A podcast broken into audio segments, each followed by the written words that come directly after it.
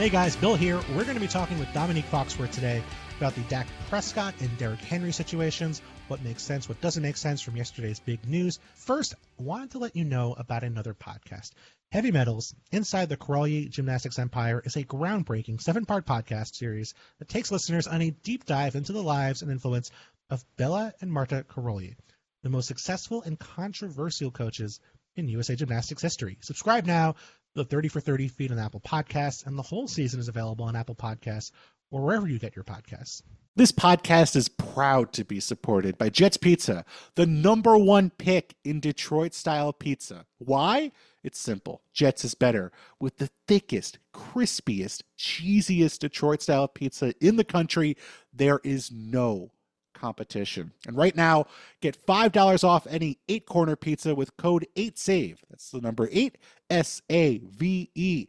Go to jetspizza.com to learn more and find a Jets Pizza location near you. Again, try Jet's signature eight corner pizza and get $5 off with code 8SAVE. That's number 8 S A V E. Jets Pizza. Better because it has to be. Now, on to the show with Domonique. Joining me, as promised now on the show, I would say one of our most requested guests, a regular contributor to the Bill Barnwell Show, a frequent contributor to ESPN First Take. I, I would say, are you a senior uh, correspondent now on First Take? Um, no, I'm still a junior taker. I'm working my way up the take ladder. I, I think I'm I, I'm at senior status on Get Up now, I believe.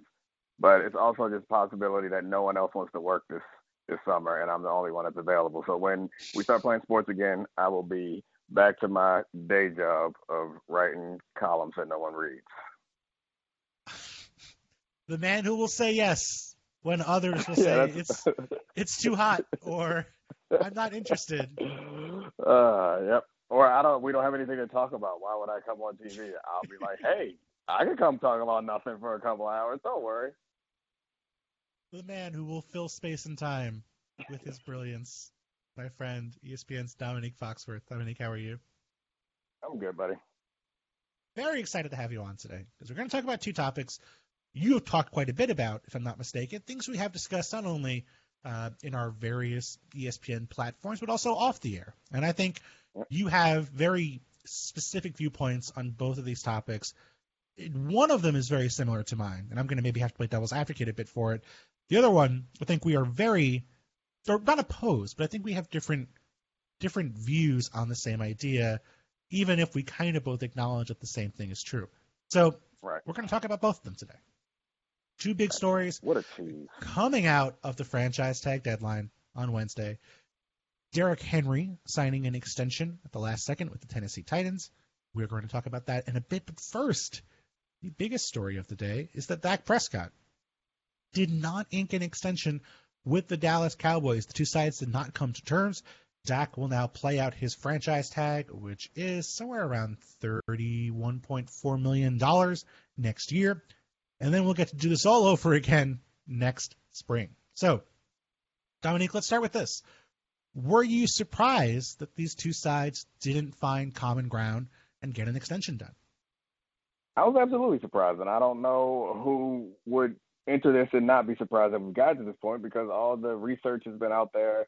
Uh, we've been talking about it for many months now. This is not something that happens to franchise quarterbacks, and the two examples that people point to of quarterbacks in franchise are quarterbacks who ended up in another franchise not too long after or signed a deal before actually playing on the franchise tag. So I'm shocked that this happened. We have a young quarterback who's outperformed his contract and is um, set to be your quarterback for at least a five to ten more years. Uh, to not get that deal done makes no sense. So what do you attribute it to? Do you think it's that Dak's expectations were unrealistic? Do you think that the Cowboys don't value Dak the way that he should be valued? Do you think this is just a, you know, a a a play for Prescott to just get to the free agent market? I mean, what what do you sort of attribute the biggest cause of this, you know, uh, disagreement to? Yeah, I mean, it seems like Cowboy mismanagement to me. Uh, you don't let it get to this point. Hopefully, if you have a player in a situation, and Dak was a third round pick, so uh, had they attempted to negotiate this deal early on in the process, I'm sure it would be much easier to get done. Forcing it to this point, I think, puts too much pressure on either side to take a deal that they may not feel comfortable with. But it seems to me that uh, when you talk about negotiations or you read any negotiations books or anything, they always talk about the alternative. And that's part of where your leverage comes from is like, what, what's your alternative? The Cowboys' alternative is to, to franchise Dak. It's the alternative to getting a long term deal done. And their long term alternative is to go looking for the hardest thing to find in professional sports is a franchise quarterback. Dak's alternative is to sign this franchise deal in the short term, but his long term alternative is to become a free agent, the most coveted thing in um, professional sports. So it seems to me that they let it get to a point where Dak had so much leverage and they weren't um, willing to capitulate to his his desires given how much leverage he had. So it just feels like uh, mismanagement. I don't know how else to, to phrase this. You mismanaged the most important position uh, and the most important player on your team. Do you think that sort of most quarterbacks in Dak's situation would have basically, you know, given in and taken whatever the best offer the Cowboys were making uh, in advance of the deadline? Um, I don't know. I mean, I guess it depends on the quarterback. It depends on the agent. But in my view, there's really no reason to take anything less than you feel like you deserve or less than you're willing to to take. Like, there's no reason to take a step back in this situation for Dak because what are the risks? The risk is um, you get injured. I'm sure he has insurance, uh, so that risk is gone. The risk is you play poorly. Okay, you play, you have a terrible season. What are they going to not franchise you next year or not offer you a long term deal? or cut you, fine. You'll hit free agency with three, or excuse me, with four great years of quarterback play and one bad year. You'll be all right. Okay, say say they franchise you again, and worst case scenario, you have another bad season. You have two bad seasons in a row. You've made seventy million dollars, and you're a free agent in a league that still wants quarterbacks. Somebody is going to pay you. So it really, to me, and that's worst case scenario. What's likely to happen is Dak will have another good season because we haven't seen Dak have a bad season. So uh, I, it doesn't stand to reason if you like break it down from a logical perspective for Dak to have taken anything less than he wanted. The Cowboys probably should have gotten this deal done uh, last year, a long time ago, and maybe we'd be in a different situation. But I guess it's harder because he wasn't a first round pick, and it doesn't give them that fifth year option, which is kind of the uh, a deciding mechanism for a lot of teams. I think well, when when it comes to young quarterbacks. I think that's the question, right? I mean, the Cowboys, I would hope, know everything that you just said, and they're not, you know, you they're, would they're, hope they're not idiots. You know, they're not. I'm not saying they get everything right, but like they can anticipate how difficult it's going to be with each passing year to sign Dak. I mean, last year it was, oh, we're going to have to franchise him, and then he's only going to be two years away from unrestricted free agency. Now this year it's we're going to franchise him again, and he's only going to be one year away from unrestricted free agency. Next year, not only would it be the last chance they would have to franchise him realistically before he would become an unrestricted free agent after the season, but furthermore, and I read about this a little bit in my column and talked about it a little bit with uh, our friend, I think, still hopefully, uh, Mina Kimes on ESPN Daily yesterday, or sorry, today. Um, you know, the the cap is probably going to go down next year. It could go down to you know, maybe as far as 160 million dollars, 150 million dollars. I mean, there are teams preparing for a, you know, a sub 160 scenario next year, and if that happens, Dak's contract doesn't go down. And the Cowboys Cowboys cap is tied to uh, the the finances of the league. Dak right. Prescott's number for next year is only tied to what he makes this year, and it's a 20% raise whether he's franchise tagged, whether he's transition tagged. And the Cowboys, if there is a 160 million dollar cap next year, that 37 uh, $0.7 million figure is closer to $50 million once you account for the cap redu- reduction. So now, are the Cowboys going to be stuck with giving Dak the exact sort of contract he wants next year because they don't have the financial flexibility to, you know, give to, to, to franchise him next year at 37.7 if the cap goes down? I mean, it's, you know, it, it feels like they they should be in a situation where every possible scenario for them pretty much is worse. I mean, all, you, you laid it out pretty well in that, right. you know, like you laid out the worst case scenario. So many of the scenarios for what happens with Dak this year end up with the Cowboys in a worse negotiating position than they are right now. So uh, unless you know, and we haven't heard anything about Dak's demands being unreasonable. I mean, he he, he Right. wanted a, sh- a shorter contract. So why do you think the Cowboys, knowing what's coming and knowing what's likely to be coming, why didn't they give in? I have no clue. And to your point about the the, the cap next year, I think that that's a, a, a good point, and it's not something that they could have anticipated. So I'm But they know less judgmental. Yeah, yeah, I know. I'm less judgmental about that than um than the other stuff. But you're right; they've known it since March, at least, or I mean, I don't know, April or June, somewhere around there. This was quite clear to them. But I do think, given how much teams like the franchise tag, and given that Jerry Jones is one of the more powerful um, people in professional football, and given how this will impact his roster specifically, I, I think there's also a possibility that they could use money to smooth the cap in a way Oh, sure. so that this is not a problem. So I mean, I think that that that um, possibility is out there to extend some hope to whatever whatever Cowboys fans may be listening. But why they ended up in this situation, I I I don't know. Like it's, I think it.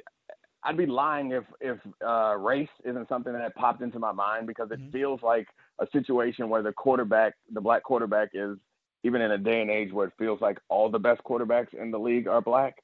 It Mhm. still feels like there is some different expectations of the black quarterback. Even Dak Prescott, who um, is the most quarterbacky of quarterbacks out there, and that he says all the right things and does all the right things and uh, and and seems to play the game the way that uh, a lot of kind of football purists would want to see their quarterback play.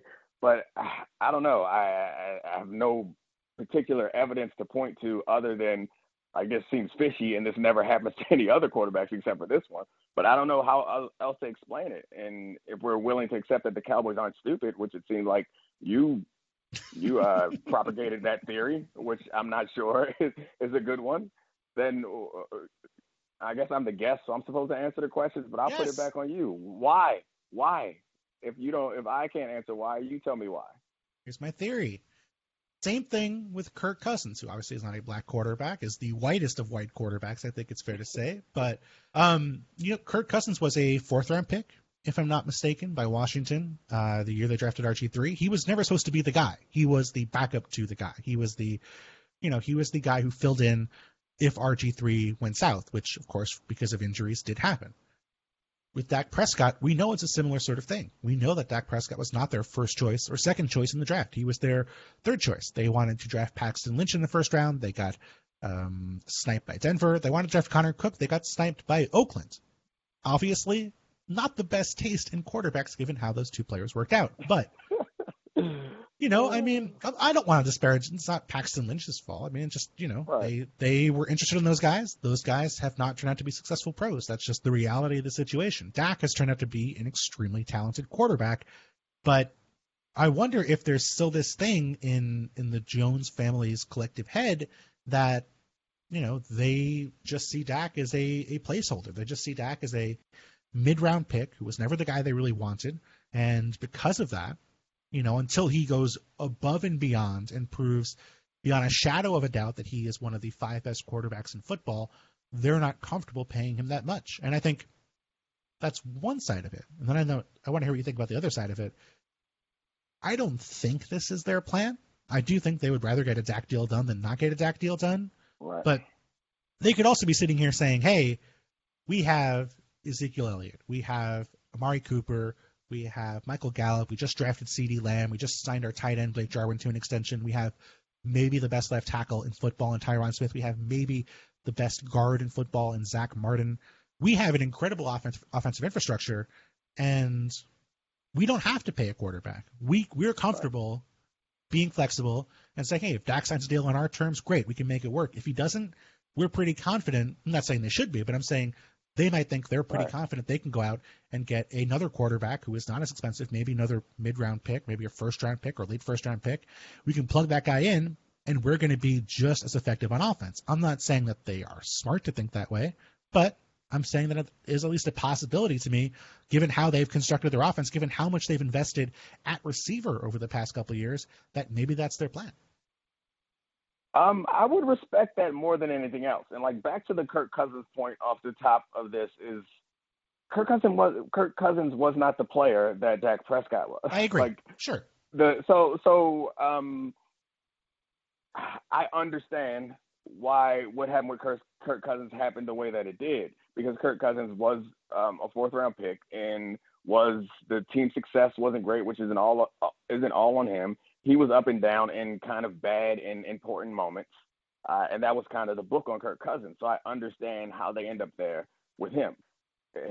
Comparing him to Dak Prescott, I don't think is fair necessarily because they Dak Prescott is would appear to me that his career up to this point, especially the first four years of his career, Kirk Cousins was on the bench for the first couple years of career. Dak Prescott head and shoulders above him and has uh, solidified himself as a franchise quarterback, which Kirk Cousins, I think you could argue, had. So Mm-hmm. um, that aside, I do think that the argument you just laid out makes more sense, and I would respect that because it is a novel way to approach the NFL, and it is logical. Like it sounds, there's sound logic behind it. I don't got the guts to do something like that. um, the team that, if anyone should have done it, would have been the Rams Mm-hmm. with Jared Goff. Like Mm-hmm. it would appear to me that Jared Goff was a product of, if anybody, and I, I'm not, I don't mean to take anything away from Jared Goff. He has plenty of talents, but he was a product of the infrastructure more so than Dak Prescott, given how many different ways Dak has found to succeed and Dak's um, abilities in, in big time moments. While he doesn't win every big time moment, he's he's kind of stepped up in clutch situations time after time. Uh, so it seems to me that he's different. And so that's, I mean, I'll leave it there. Like I would, ex- I would respect that more than anything else that I've heard. Is that seems like a a strategy that no one else is trying that is based on some logic. It's risky. I I wouldn't have the guts to do it, but I guess Jerry Jones, when you own the team, you could try some risky stuff. I want to point out, by the way, that uh, when you were saying I don't want to take anything away from Jared Goff, I was cringing for what was going to come next. If you ever say I don't want to take anything away from you, Bill, I'm gonna I'm gonna run out of the room to not hear your response. Because it's gonna the, the next thing you say is gonna be so painful and so hurtful. uh, I mean, but I, I softened it. It was a nice little cushion in the front. That's, Uh, that's professional Jared right Goff, there. Jared Goff. I've been working with Stephen A. It's, he always leads off with, uh, "That's that's my brother, and I love him." However, he's trash. But I mean, there's like there's a valid argument to be had there, though, right? Like, it's pretty easy to make a case. Jared Goff, who we saw as a disaster before Sean McVay got there, with bad weapons, with a bad offensive line. Who knows? Maybe he would have got better with Jeff Fisher. But the guy who was barely playable turned into a, by the numbers, a top ten, top twelve quarterback. Carson Wentz, a guy who was pretty bad as a rookie, you know, showed some flash stuff here and there, had a great second season, has not been on Dak's level the past couple years. Um, you know, uh, got a a significant extension. There was nobody, not a, a single person who was critical of those moves when they were made. I mean, I guess Um, Carson Wentz is the best example. I mean, even Jared Goff Carson Wentz is the best example because we saw them do it with someone who no one would say is uh, kind of a top ten quarterback in Nick Foles. So you saw that experience. If a team was going to do it, it wouldn't be the Cowboys. It would be the Rams or even the Eagles. As as good as we all believe Carson Wentz has the ability to be, we saw them build a roster that won the most important games of the year without that quarterback. Yeah, pretty comfortably. Um, you know, and won them in, won them with a great offense. I mean, they scored a ton of points in those two games. It wasn't like they won, you know, ten to three. They they won because Nick Foles was dealing as a quarterback, and so it it's weird that you know we sort of have that conversation about Dak Prescott, where it's oh, Andy Dalton could step in and he would be just as good, which I don't believe is true.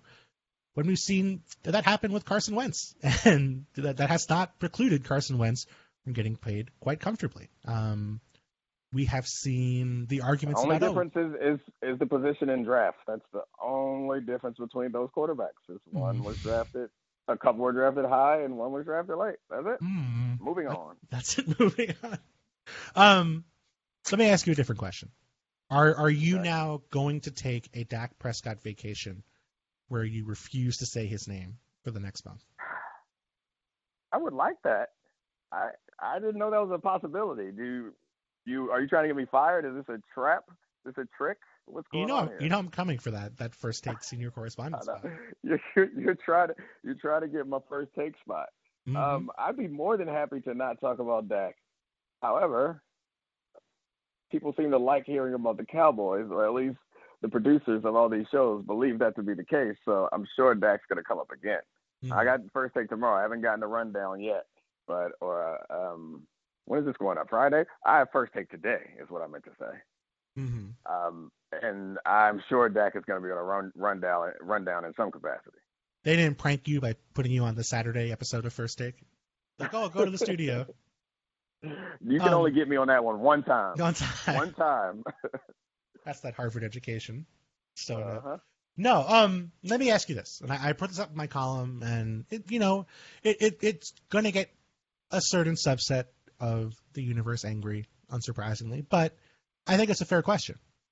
Dak Prescott from the Cowboys, obviously he's had some endorsement money, but Dak Prescott made four million dollars over the first four years of his career, and he was a very good, great at times, uh, quarterback. Now those guys get a significant amount of money.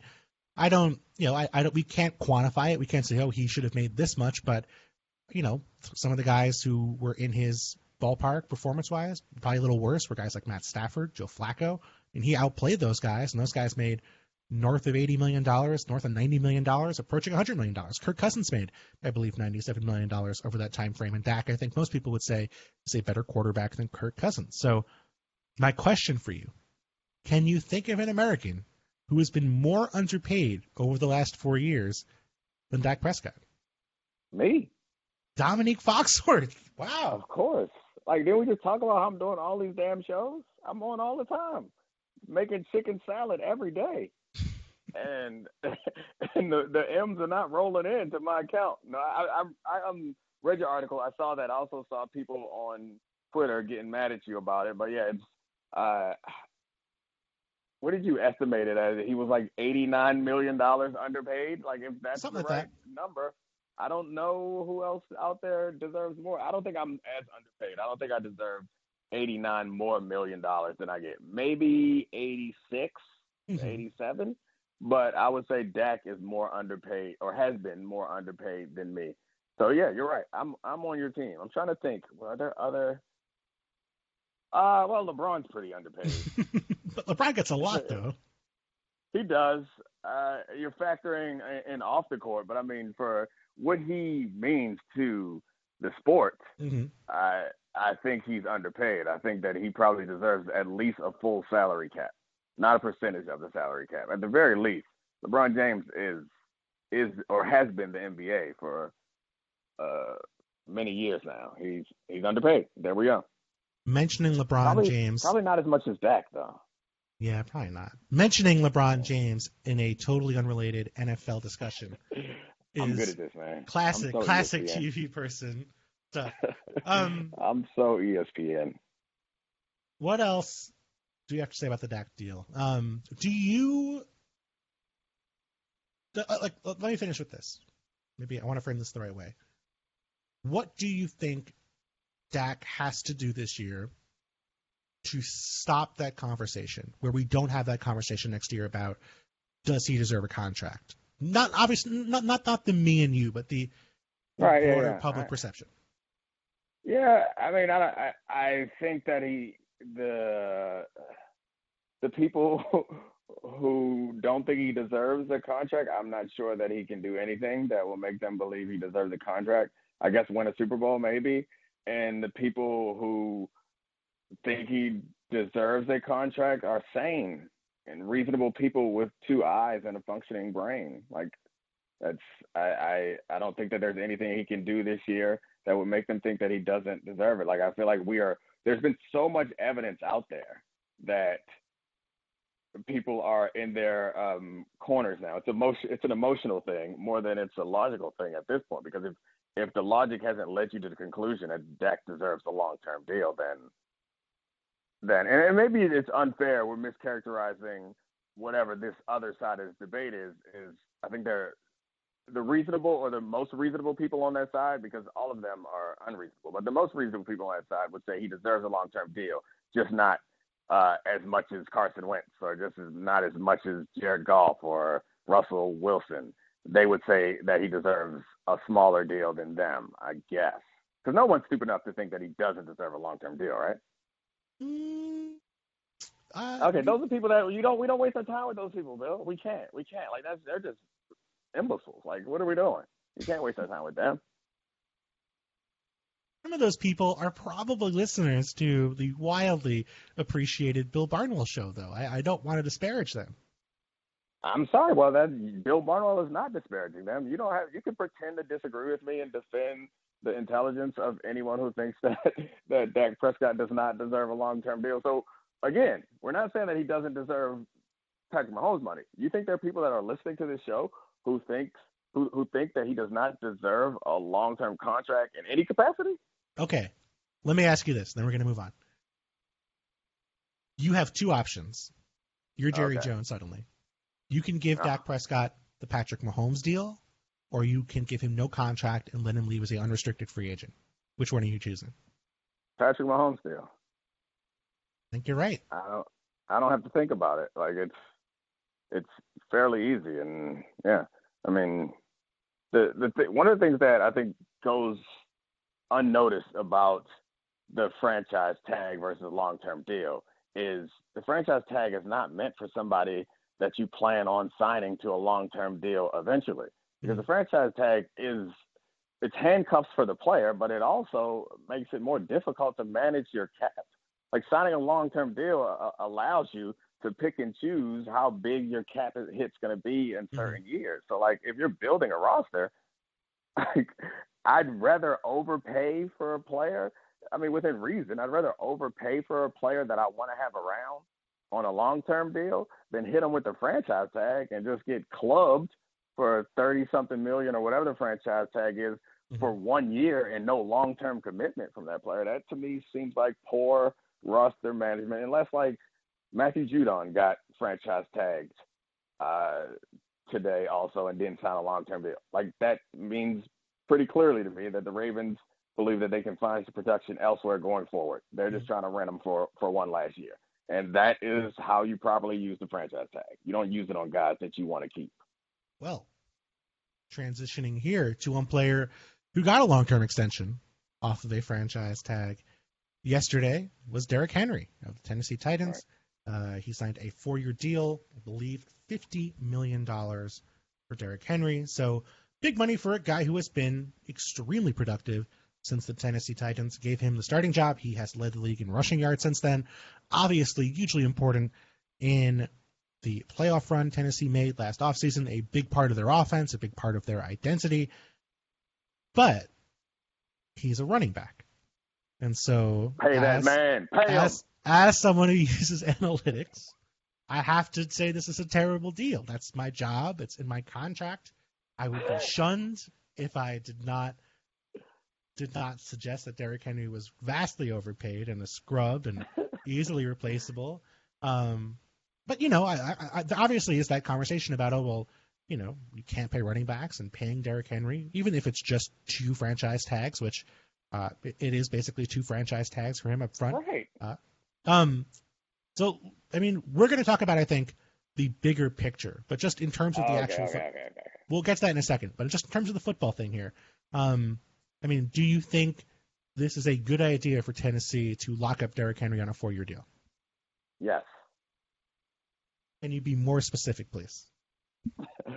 um, I mean, you you made the case already. It's he is the focal point on, of their offense.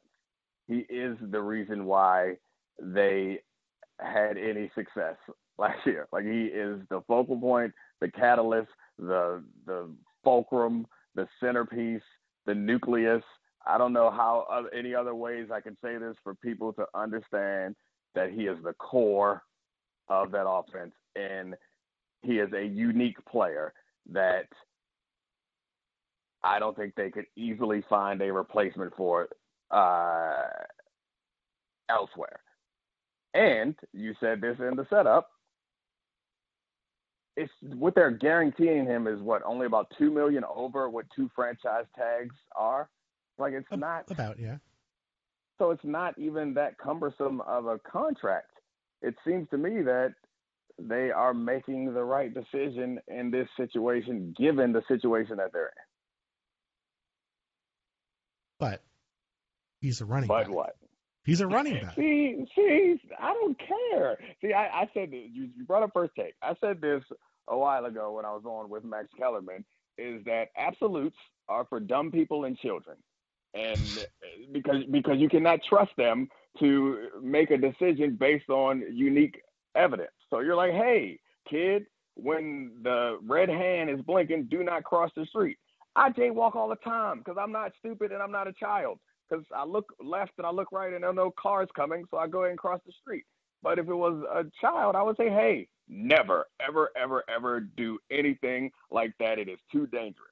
But I agree. And I have become respected by a lot of the football nerd analytic community because I'm a a former football player who happens to really enjoy making complicated Excel spreadsheets and figuring out what it tells me, and I trust them. But this one argument, I understand the the absolute that they put out there, and the point of that absolute is to protect dumb people and any other children who may be GMs of football teams. It's, you get in certain situations and you have to adapt to the situation. And in this situation, the Texans did the absolute right thing with this player who is uniquely talented and is uniquely important to them. They locked him up for two years pretty much. And if it doesn't work out, it's fine. They're not even out of that much money because running back salaries don't even grow that fast. It's like they're paying him what you would have paid a running back in like 2010 to be the best player of the team. So I don't understand, Bill. You're gonna you're gonna make me. I guess you're. I trust you. You're smart. So I'm looking forward to hear how you explain to me that this was a bad deal for the Texans. You know what I'm gonna say. You know what, What? I'm gonna say. Gotta- Everyone, everyone loves to say, "Oh, yeah, we understand. Don't pay running backs. We get it." But this is the exception. Todd Gurley is the heart of the franchise. He's the exception. You gotta pay him the first chance you get. Oh man, uh, who else comes to mind? Le'Veon Bell. He's a wide receiver and a running back. You got to pay him. He's a transcendent running back. He's going to transform your offense. And he's averaging 3.2 yards per carry with the Jets. Who else? Who? I mean, who else is out there? I mean, it's it's you know, oh, oh you got to draft Leonard Fournette with the fourth overall pick. He is the next Adrian Peterson. He's a transcendent running back. You need him to, you know, keep Blake Bortles going with this Jaguars offense. It's just, you know, I, I think every time a really good back comes up for a contract, we sit here and say, oh, those other backs, yeah, yeah, don't pay them. That makes sense. This guy is the exception to the rule. You got to pay this guy because he's unique, he's valuable, he's special. And the same thing is true for Christian McCaffrey. You know, we made the same arguments for him, and you know, it's it's time after time. Two years later, we're sitting here saying, hey, that guy wasn't the exception. That guy wasn't So uh, anything different. they they got out of the, of the Gurley deal.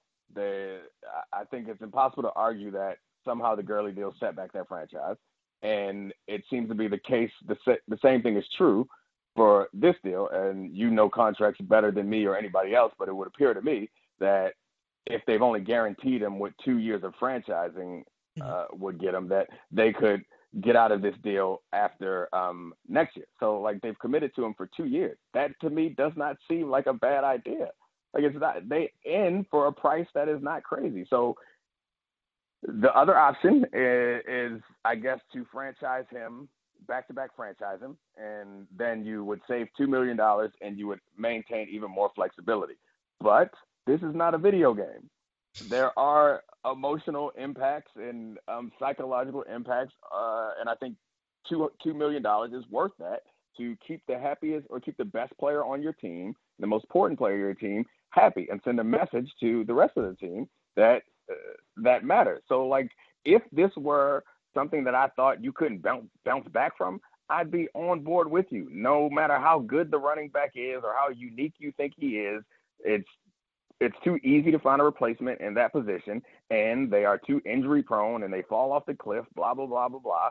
But I mean, was it twenty five million dollars guaranteed? Like that, they you can wasn't um Tony Romo still, still on the Cowboys uh He was. dead yeah. money list like just a couple of years ago? Like Mhm. you can it, it, it it's not that onerous uh situation. So I think all things considered, committing to uh Derrick Henry for two more years is is not going to set your franchise back, especially when he's as good as important as he is.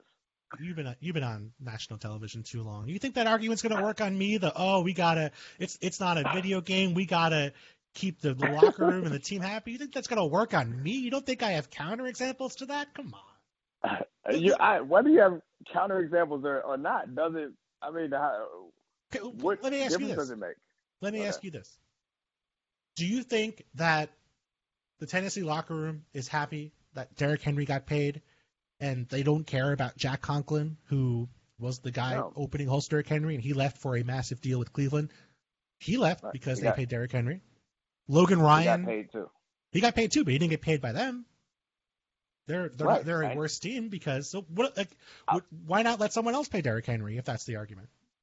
That's fine. I will explain to you my argument. Okay. I do not believe that the people on that team care necessarily like they're going to show up and work harder because Derrick Henry got paid. I do, however, believe that the most important players on your team do have a disproportionate impact on the team culture. And by culture, I'm talking about like what you, the decisions you make when you are not on the field. I don't just mean like uh, the stuff that people say, like we got a winning culture, we work extra hard. I do believe that if you feel happy about the place that you work and the people for whom you work, that when you are faced with decisions like, hey, what am I going to do on this Friday night? Am I going to study extra film or am I going to, uh, I don't know, have a cheeseburger? I do believe that when you are in a better place, you make those decisions. I also believe that whether you can control it or not, how you feel about your employer like bleeds out in how you behave in the locker room. And when you are a team leader and the most important person on the team, people around you will see that and will react to that. Those are things that uh, cannot be um, calculated on a spreadsheet. I hate saying that because I love spreadsheets, but I do think that it's worth it in this case. I wouldn't say you overpay for a guy tens of millions of dollars for that particular impact, but I think in this situation, it makes sense to me. So let me ask you a question since you asked me a question. Here's my question for you. What do you do you think that Derrick Henry was going to play this year for the for the Titans?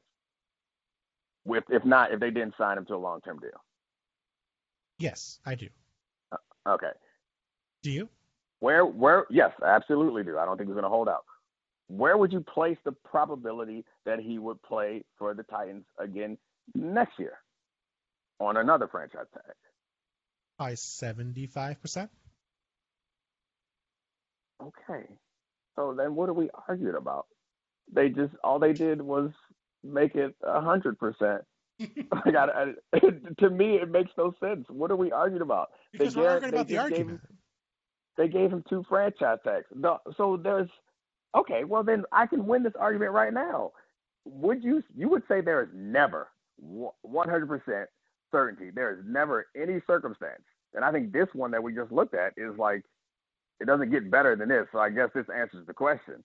This is the best circumstance to make an argument for signing a running back to a long-term deal. If the deal looks like that, the running back is who he is. So you think that just hard and fast. Never, never sign a running back to a long-term deal, no matter what, or a long-term second contract, no matter what.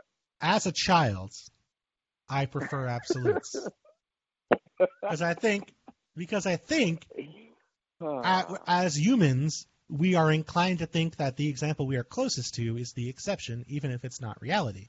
We, you know, if you go to a blackjack That's fair. table, if you go to a blackjack table or a, a, roulette table, and you know the last five uh, hands were red, for some reason you assume it's going to be black, even though we know they're not related and there's nothing to do with the prior things. We just assume that okay, well this this one example is different. Um, Right. You know, the uh, difference here, though, is blackjack and roulette are like pure chance, whereas football involves people. And I think that you are underappreciating the interpersonal dynamics of uh, football. That's all. That's all I'm I- throwing out there. And I That's think what I'm that going to ask worth- you. No, Right. let me, I- let me I ask think you. worth You are a you are a a former NFL cornerback. Hmm. You were very good at your job. You were not you were not as good as Champ Bailey. Is that fair to say? That's fair to say. Now, uh, the Champ Bailey was traded Clinton Portis, a running back who was a very good running back. Right. I'm, I'm not here to disparage Clinton Portis. What did you say earlier? Mhm. What did you say earlier about uh, Jared Goff? Uh, I don't want to take anything away from him. I don't want to take anything away from Clinton Portis. Great guy, uh, you know, great, great, great NFL career, excellent Eastern Motors commercial. I have no, nothing to say negative about Clinton Portis, but Champ Bailey is the more productive player. Um, Right. we are sitting here with Tennessee right now. We're looking at Derrick Henry, Mhm. Who signed, and you made the point that uh, that he is an important player to that team, important to the culture, and I agree. I brought up Jack Conklin as an example. I'm going to bring up Logan Ryan as a second example, a leader on that defense, a guy who Right. had a pick six of Tom Brady to seal a playoff game last year, a guy who was a very productive player last year, but because of the market, very similar to Derrick Henry, uh, the market for cornerbacks on you know 30 and older is not very good. He doesn't have a contract right now. So Right. why are we making this argument for running backs? Say, oh well, you got to sign them because it's going to make the team feel better. It's going to improve the culture. It's going to get those people not going to eat hamburgers after practice. why, why is that true for Derrick Henry and not true for Logan Ryan, who was a really significant player who just doesn't happen to play a position where he has the football in his hands 300 times a year? Right. It could be true for them also. And maybe they are making a mistake by letting them go.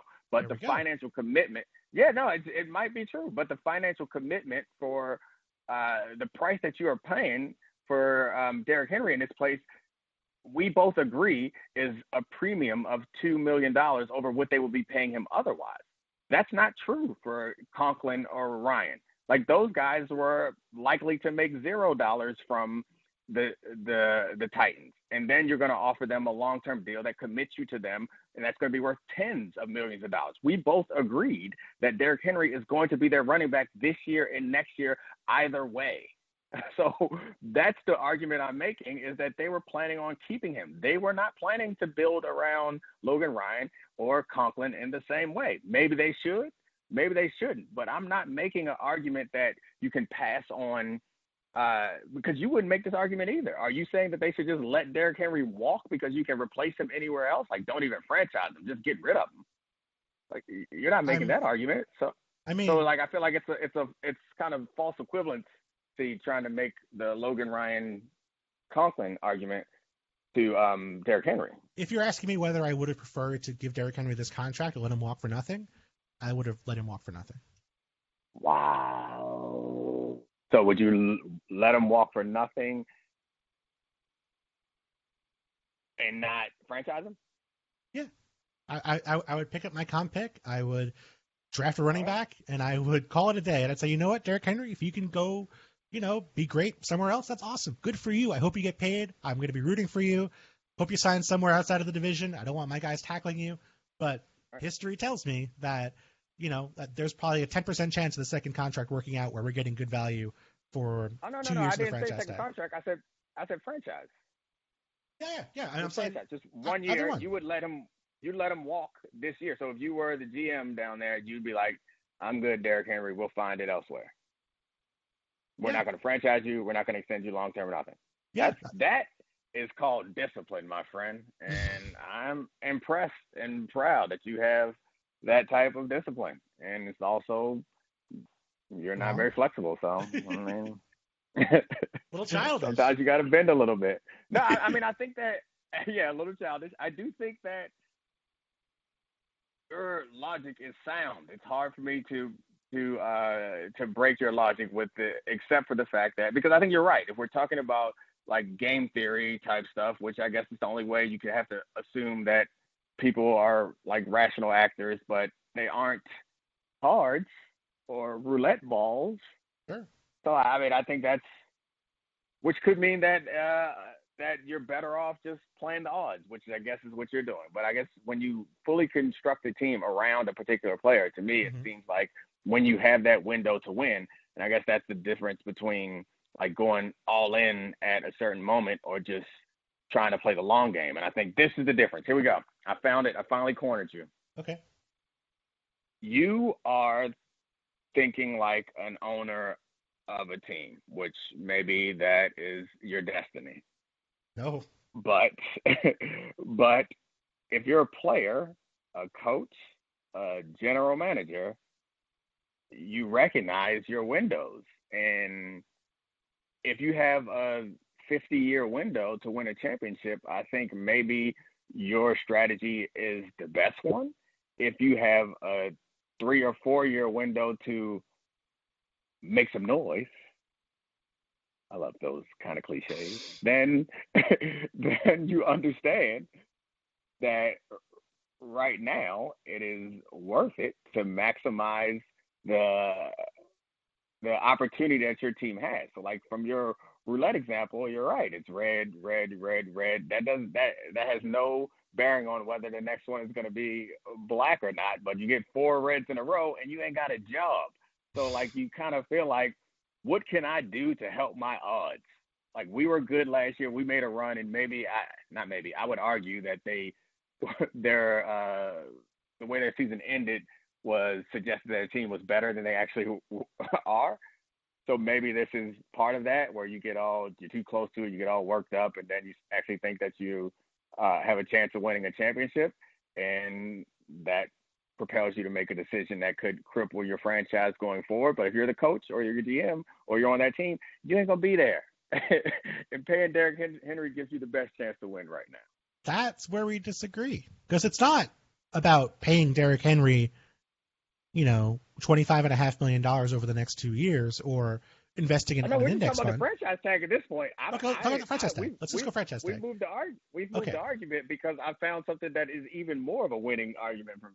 Okay, so ten point three million dollars.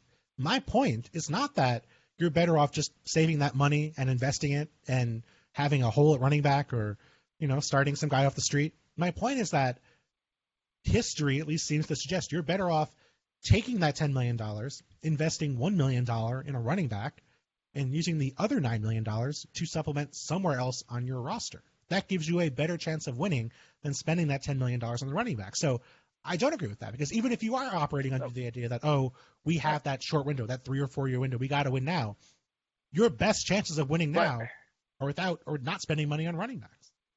and again, this is this is the this is the theoretical versus the practical because this is not a again, it's not a video game where you can buy upgrades for your other players. Just because you have money available does not mean that the players are also available. Like you can't go to uh, one of your your linebackers and buy them ten more speed points.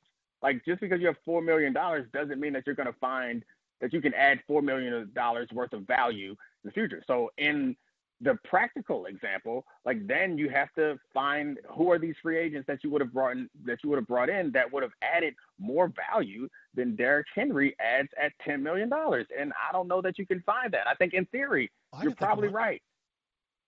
I can think of one Uh, quite clearly. It's the, a gentleman by the name of Jack Conklin, a guy they let leave, who was a top ten pick, who was a, I believe, a Pro Bowl right tackle last year, where they let him leave. They signed Derek, they signed uh, Dennis Kelly, who was the backup, to an extension, and then they used a second round, maybe first round pick, second round pick. They used a high pick on a tackle. They used their first round pick on Isaiah Wilson, their a tackle out of Georgia. Now, what I'm saying, the argument I'm making here is that in in in reality, not just in theory, I think Tennessee would have been better off paying Jack Conklin what he got from the Browns, which is about I think twelve million dollars a year, um, and using instead their first round pick to draft Clyde Edwards Helaire or J.K. Dobbins or Jonathan Taylor or any of the other backs. I would rather invest that money in a tackle than I would in a running back because to me, tackle is a more important position than running back. And that's maybe my, my mistake. But I think that is the practical example of how I think Tennessee should have invested their money this offseason. Conklin is the right tackle, right? Yes. Okay. Well, I mean, I, I at this point, I've reached a point where you are talking about specifics that I do not study to the degree that you have. So while I won this argument, I think that you have um, you have specifics that make that may suggest to the listeners that you are in the lead. But I know for a fact that I won it. I dunked on you like several times on your own podcast, and that's that. So boom, I'm looking at how much cap space they have, and it seems like they, yeah, they probably could have signed somebody else if they wanted to. Admit it. But anyway, every time we hang out, do you at least think once, man, I just I could just dunk on Bill right now, and that would be there would be no alternative. no, I enjoy talking to you because you are not a dummy, and uh, despite the fact that you live by absolutes, you are. Is there anything that you are not absolute on? Is there something that I could be like, hey, Bill, given the circumstances, like I feel like murder or not murder, killing people, pretty bad. But there are circumstances, Bill, where you might have to defend yourself. So, are you asking whether I'd rather pay a running back or murder somebody? Obviously, that's the ah. question. I mean, depends on how good the running back is. I think that's that's that's the other conversation. We have to get the well, that's how that's how I know that's how I know you're not a football guy, Bill. Football guy uh, goes goes for goes for the murder every time, Bill. You and you and Josh Booty both think I'm not football guys. Man, Josh Booty, now that's a football guy. Booty knows football. Classic. Booty knows ball, man. All right, we're done. Domonique Foxworth, plug plug your various television appearances, please. No, No, I'm, I I'm don't just. want to. I mean, turn on TV. You might see me. If you don't, you don't. You know what's the most frustrating thing is that like. I, I text you sometimes like like in my in my apartment building in Washington D.C. where we both live, uh, ESPN is always playing on the TV, and I would say at least twice a week I'm walking out of my apartment to, to walk my dog or go to go to Trader Joe's or or you know just go outside and you're on the TV and it just it just in my face just how much more successful you are. not quite. No, not quite. Are you wearing your mask when you're walking out? Yes, of course I'm wearing a mask. I'm not a just- I'm not a savage, not a heathen. Come on. Just making sure. Yeah, I well that'll all change. I told you when the sports start again, uh my my phone's gonna stop ringing and then I'm gonna start calling you begging to get back on your podcast. Well, happy that we could get you on the podcast at your busiest moment, but it's always a pleasure to talk to you, Dominic. All right, Thanks buddy. for coming on. Anytime, but All right. Well, Dominic Foxworth did not want to plug his various television appearances, but if you want to watch Dominic, you can do that on First Take quite frequently. He is also on Get Up. Excellent talk from Domonique on those shows. And of course, always appreciate having him on the Bill Barnwell show. And we are going to come back next week talking about more football with a guest of some nature. Haven't planned it yet, but more football on the way. So thanks so much for listening and more next week.